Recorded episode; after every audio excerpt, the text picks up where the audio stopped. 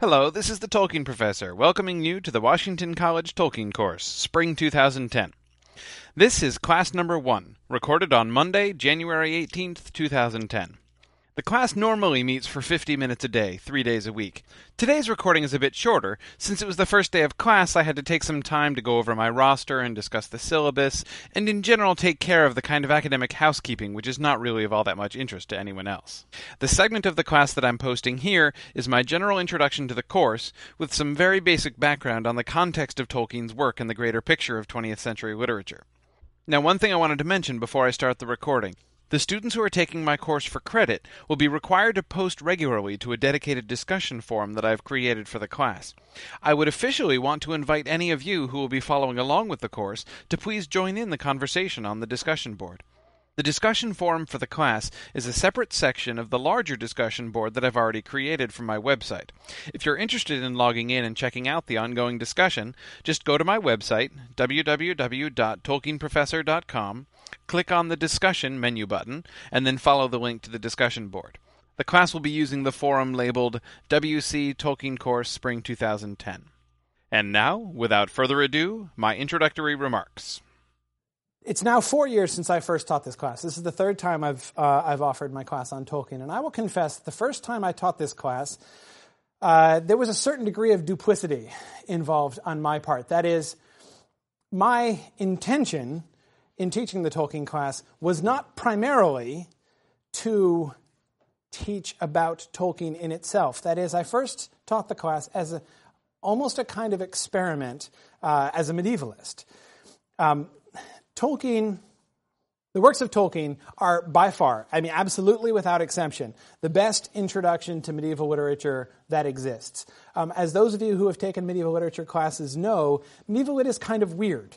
Uh, it's it, it's a little strange, and it's very. Th- there are so many ways in which medieval people thought very differently from the way that we think, and reading it can be a little bit trippy and intimidating. It's complicated. It's the language is often difficult, um, and it's just it's it. It's hard to empathize with it and kind of get into it uh, as one gets into uh, modern literature. Now,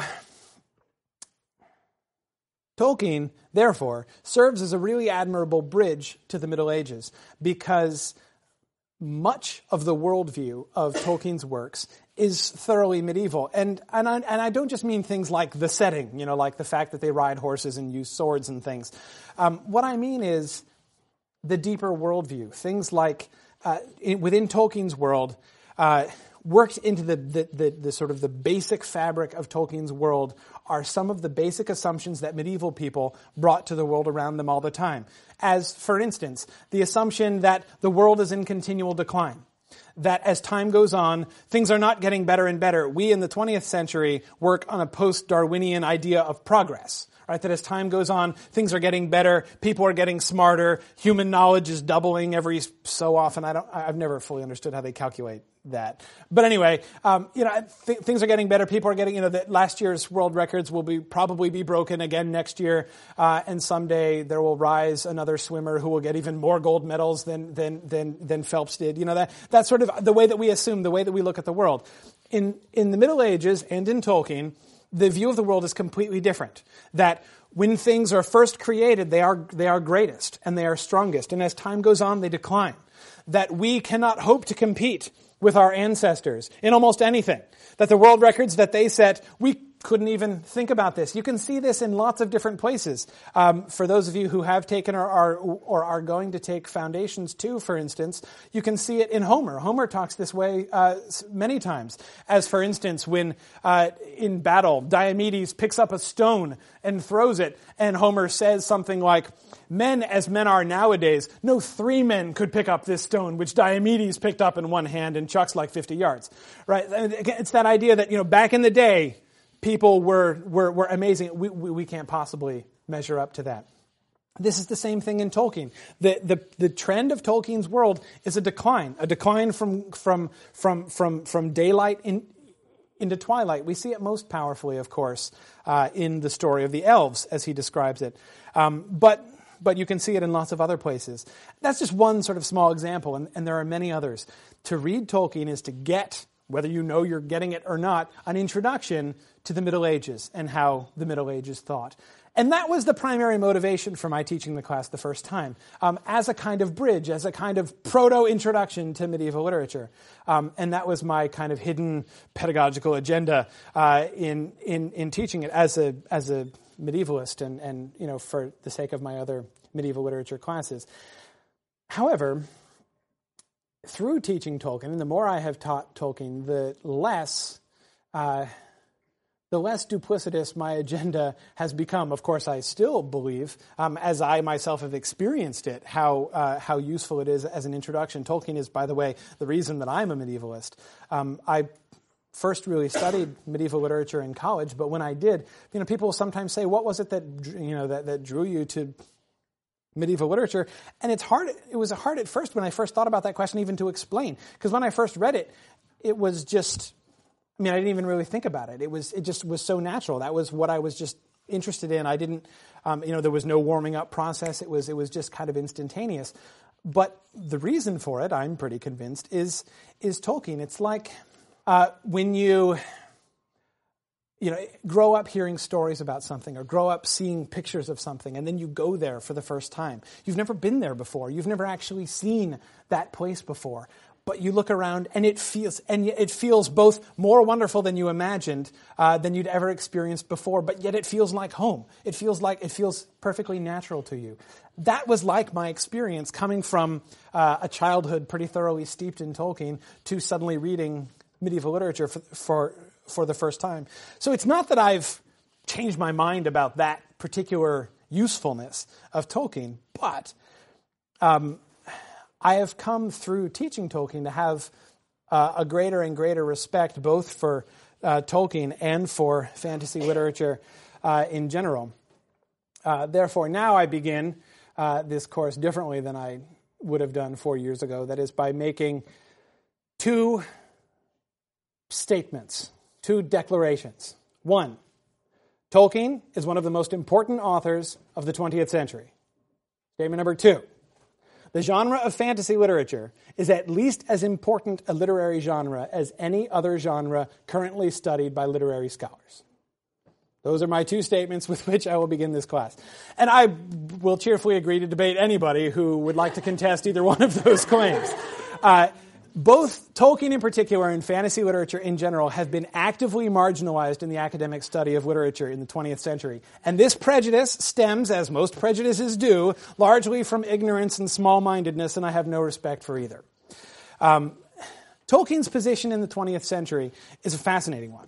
Um, although his fiction didn't see print until the thirties, that was when The Hobbit was printed, and, and it, he, there were decades in which he was not at all sure that anything else he ever wrote was going to see print. It's one thing to keep in mind, especially as we're reading the earlier stuff that, that, that Tolkien wrote. When we read the Silmarillion, for instance, the material in the Silmarillion is stuff he was working on from from, from the nineteen teens onward um, until his death in nineteen seventy-three. But it was never published in his lifetime. And when he died, he didn't think it would ever see print. Um, although he had sort of suggested it, and his uh, publisher had politely uh, informed him that there was really no market for that kind of thing.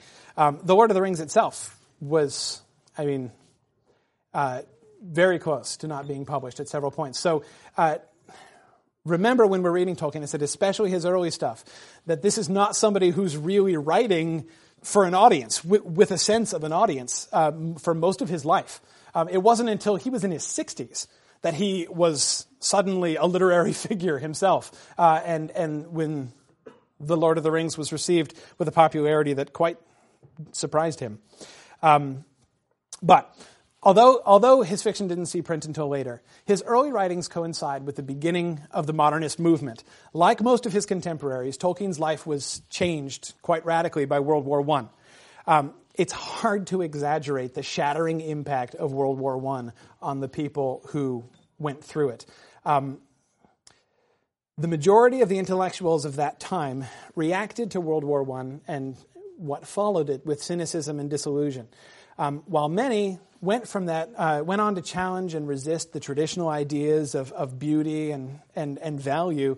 Tolkien went in the completely opposite direction, taking The, the, the same experience. Tolkien's And there are going to be times this semester when I will need to remind you and you'll need to remind yourself of this. Tolkien's experience of World War One, there is, there's, there, there, there are not many people uh, in Europe at the time who had a more firsthand hellish experience with World War One. Um, he was an infantryman in the trenches. He was at the Somme, the battle where thirty thousand English people died, many of them drowning in the mud. Um, he, there was one time when his unit was, by a catastrophic misinterpretation of errors, advanced uh, too far in the field and cut off from everyone else. And he was one of only a small handful from his entire unit that survived from that time. He spent several times, spent the night with the corpses in the mud.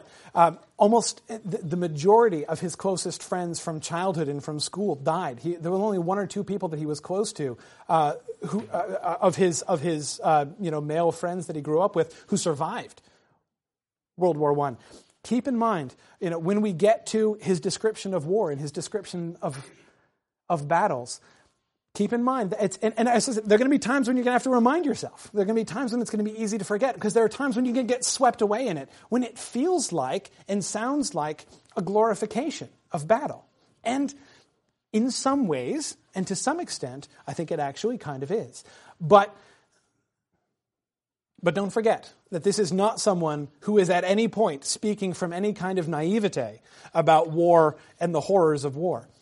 Um, but as I said, his reaction to World War One was almost diametrically opposite from the reaction of most of the of sort of the mainstream uh, intelligentsia of the time. Well, again, this, as I said before, while they were getting cynical uh, and and and disillusioned, he rediscovered and in part reinvented some traditional ideas. Um, he went back to the period of the past which which resonated most with his own experience and his own thoughts, both about life in general and about the war that he'd just been through, and that's the Middle Ages. Um, he found that he felt throughout his life that the reaction to World War One, the, the, the, the, the direction that intellectuals and that artists were going in the course of the twentieth century was in a self-destructive direction. Um, and throughout his career, both in his fiction and in, and in his scholarship, uh, he was a voice against that, that current of contemporary opinion. Uh, he was a point of resistance to a, a modernity that he believed was becoming alarmingly callous, alarmingly self-destructive, and even cruel. Um, and we'll see. The first thing we're going to read this semester, which I'm going to hand out to you if I if I remember to get to that, um, is his essay on fairy stories. And you can see in his essay, uh, at several points, this will come through. And I, I want you to uh, I want you to pay attention to all of it, of course. But watch out for this. You will notice those those those times when he will allude back to the war and when he will uh, voice some of his direct opposition. Um, This will be especially forceful in the second half of the essay, which we'll talk about on Friday. Um, but as I say, keep an eye out for that. Tolkien's popularity, therefore, is in many ways surprising, actually kind of astounding. By any measure, The Lord of the Rings is one of the most widely read and widely loved books of the twentieth century. But it's really counterintuitive in some ways that it should be. I mean, what is it about the uncompromisingly anachronistic works of this stodgy old Oxford Don that strikes such a chord with modern readers? Uh, you know, readers who have been who have been raised and indoctrinated in the very worldview that he's resisting all the way through his books. I mean, it, it just, in some ways, it doesn't make any sense that they should be popular. They don't have any right to be popular uh, in this way when, when you think about it. There are lots of possible answers to the question of why is it actually popular, but there's one that I want to throw out right at the beginning, um, which relies upon some ideas that we'll be developing and looking at, especially in the first couple weeks.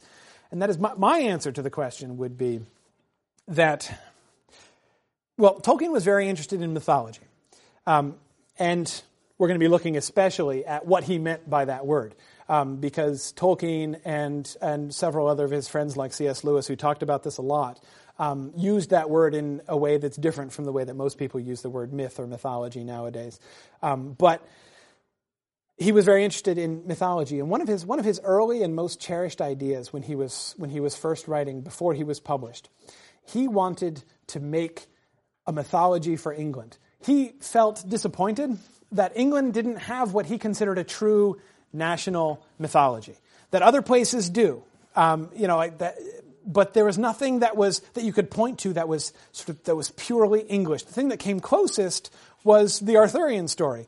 But as those of you who took the course last semester can testify, it's not very English, actually. And he was it's like mostly French. Uh, it's like a little bit Welsh and, and a lot French, and uh, and it's it's not. I mean, it was it was it's about England and was embraced by England, but it's not in its origin really an English thing. Um, so he he had this this sort of dream of of writing a story which which would could kind of capture in some way uh, the English character and, and could be a mythology for England.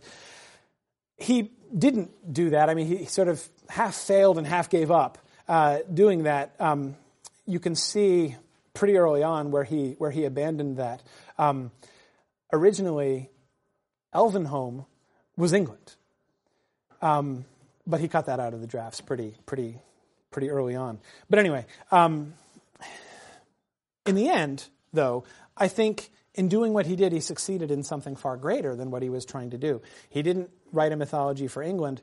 Um, what I think Tolkien does in his works is that he establishes a mythology for the modern world, a mythology for a world that's tried to forget mythology, uh, but which can't entirely drive the need for mythology uh, out of its mind and out of its heart.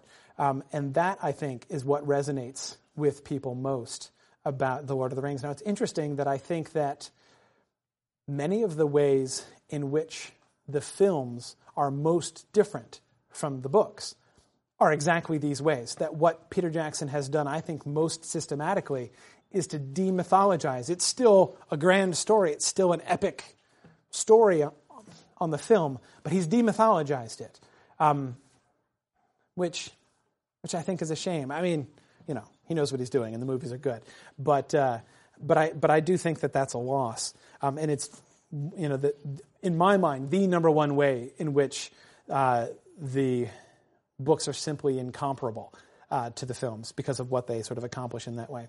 Now, one other thing uh, that I want to talk about in general uh, and give a little bit of background about is about the methodology of this class, my own approach to it, in particular. Uh, my website, which you all know about, as I told you about in your email if you didn't know about it before, and the reason why I'm wearing a microphone today. Let me let me give a little background into that. Um, my, I started my website uh, a couple years ago, then I abandoned it, then I came back to it this past summer. Here's the philosophy of the reason that I've started my website. My website, if you haven't looked at it, I just I post I post lectures. Um, you know, I'm, I'm doing a lecture series on The Hobbit, going through in much more detail than we'll be able to do. We're going to do The Hobbit in four fifty-minute class sessions uh, in in this class, and I've already spent like, I don't know, four to five hours on only the first half of the book in the lecture series so far. But um, so anyway, I'm going through the, the text in detail and doing a kind of audio commentary on them. The reason that I'm doing this, my sort of vision, my goal to my website is that I really... I want to, and I think that the time is sort of right to take down some of the traditional barriers between academia and and what I'm always tempted to call the real world, uh, but which, so as not to slight academia, I should probably call the rest of the world.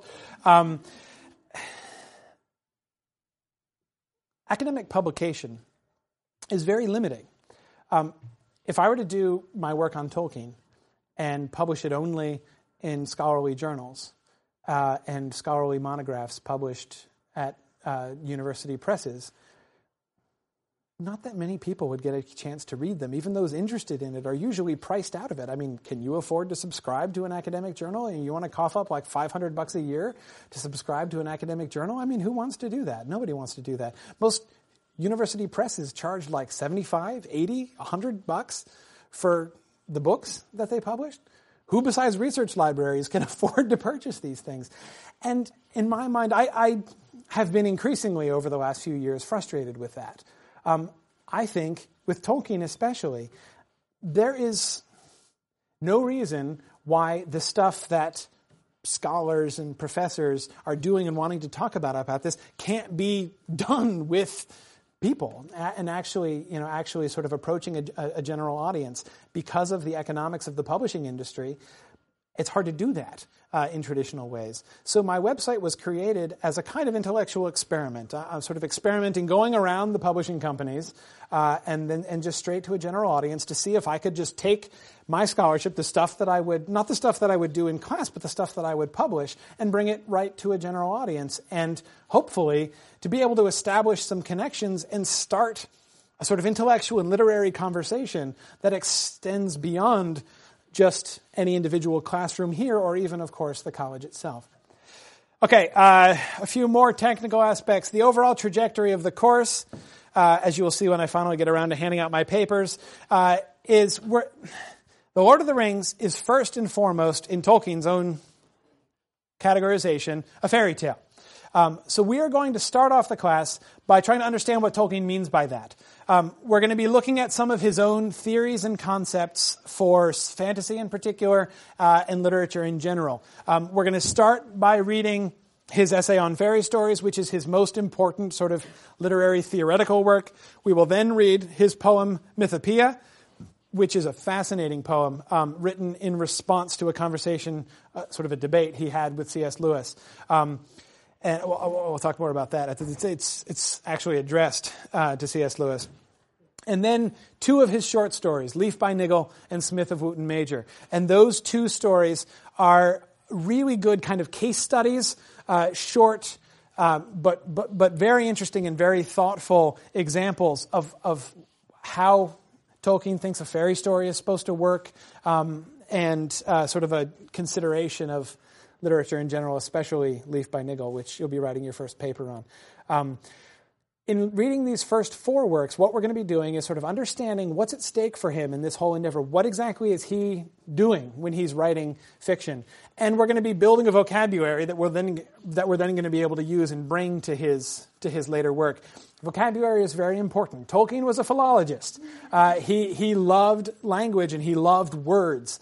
Um, he uh, Whenever Tolkien uses a word, um, he always has in mind the history of that word. His word choice uh, is very careful throughout. I mean, he he he he says he went back through the Lord of the Rings and and you know thought through almost every word that he chose to use, because words for him have histories um, and have. Each individual word has a rich texture of meaning based upon where it came from and what the particular Uh, personal history of that particular word is. Um, so words are very important, and we're going to be thinking carefully about words and names and things at many points in this class. So building our vocabulary um, and being able to sort of think through things in the terms that, that Tolkien used to describe them is going to be our, one of our primary goals of the first part of the term. Then we're going to read the Silmarillion, the Hobbit, and the Lord of the Rings in that order. Um, I will warn you that especially in the later parts of the semester, there's going to be a lot of reading uh, in this class. I make no apologies for that. There is a substantially more pages assigned in number of pages per week in this class than in any other class that I teach. Um, I, as I'm totally unapologetic for that, uh, mostly because a lot of you have already read them before, and so it shouldn't be that big of a burden. Um, but in any case, just be warned in advance. Uh, the second half of the semester, you're going to be reading probably one hundred fifty to two hundred pages a week. Um, so just make sure that that doesn't sneak up on you. Uh, when we do the Silmarillion, you'll be reading less than that, but it'll feel like twice as much. Uh, so just be ready. Be ready. And that's about all the relevant material from today's class. Now for the next class session, we'll be reading the first half of Tolkien's essay on fairy stories. That is, start at the beginning and go up into the section that is labeled fantasy. That is, up to but not including the section labeled fantasy. If you're looking for a copy of Tolkien's essay on fairy stories, you can find it in the volume called The Monsters and the Critics, which you can find in the bookstore section of my website. I'm looking forward to a great semester. Thanks for joining us, and Godspeed.